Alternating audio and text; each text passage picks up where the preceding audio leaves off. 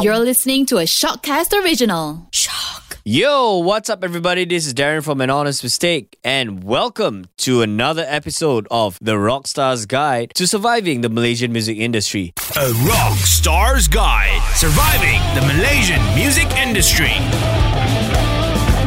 Today is episode number five. Very, very hot topic right here. How can I benefit from getting my music on the radio? Yeah. So, what this podcast is, it's music education, you know, sharing knowledge and educating each other, learning from each other, and sharing tips and tricks to navigating yourself as an artist to being in the music industry here in Malaysia. So, over the past couple of weeks, you know, there was a bit of debate on how the Malaysian radios should be playing local music, and, you know, there's just a whole debate on it. You know, people who say that, oh, yeah, Malaysian bands, like the radio needs to play more Malaysian music, and then radios are saying that yes, we're already playing music, you know. So there's this whole like debate and stuff like that. But let's talk about how can you as an artist really benefit from music on the radio. Radio's been around forever. We often hear things like, oh, they only play the pop stuff. They'll never play our song. So let's find out what truly goes on behind the scenes and how is the radio able to push your music as an artist here in the music industry. So some of the questions would be how do I even get my music on radio uh, and all that kind of stuff. So let's let's tackle them one by one, and then let's talk about what's happening right now. So let's let's go with the first one, which is how do I even get my music on the radio? Very easy, emails. You know, so if you look at some of the major radio stations that play local music, their emails are plastered everywhere,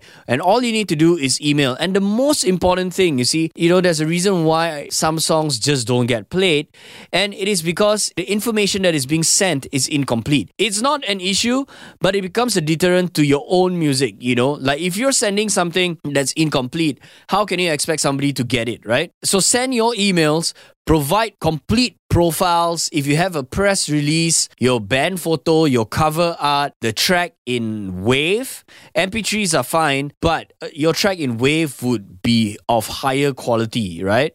And to make sure that your mastering is made for radio.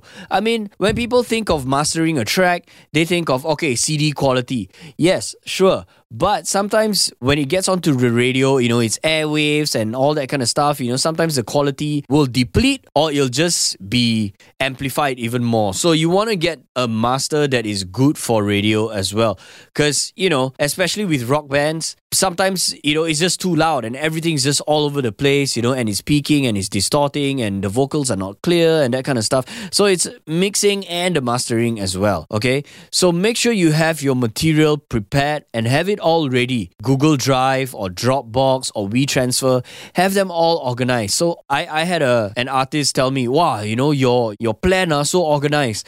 I mean yeah it's it's true. The thing is once you get to a certain stage of your career you want to to be able to be professional, provide all the material, you know, that you can to the people that will help you elevate your music, right? So make sure you have all your material. And then next, what you can also do is, you know, because we're talking about how you can benefit from putting on your music on radio, right? It's creating content. Now, most radio stations now have social media, Facebook, Instagram, and all that. So what you can do is probably plan with them, plan your release with them, and then create content with them. For example, when I launched uh, my brand new track um, in June, I told the guys at the radio, you know, let's do something together. So we did a couple of interviews, and one of the interviews was actually quite cool because we made a sandwich together. Well, basically, like the host made the sandwich with the ingredients that we provided.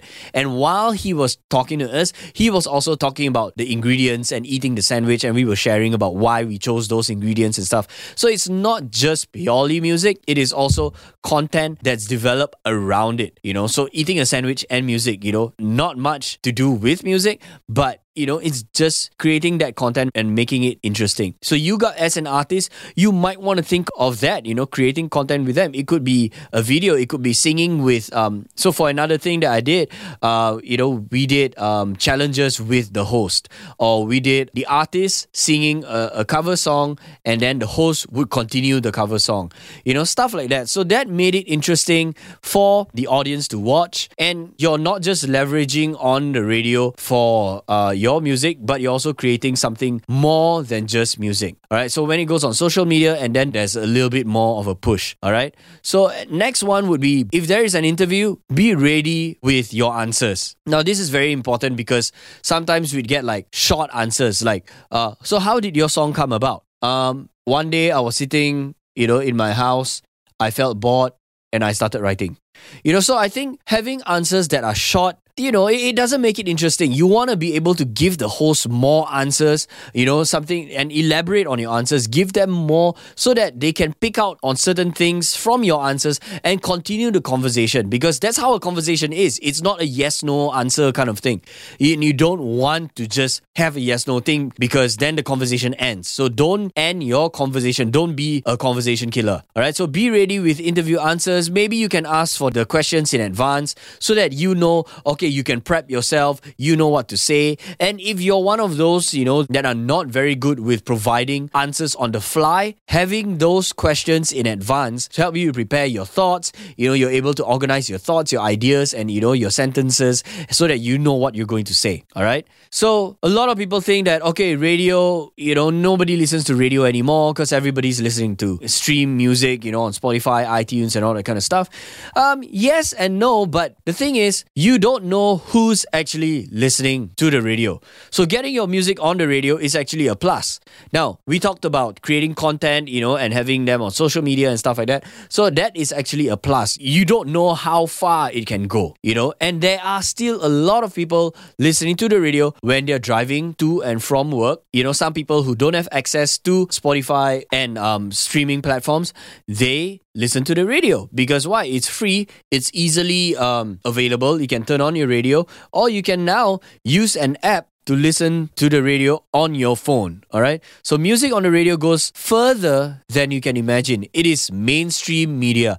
All right. And as an artist, you know, you can be all independent and all underground and whatever, but you might want to try to get your music on air, you know, because there are some artists that are so indie that they are like, no, we will never ever put our music on radio.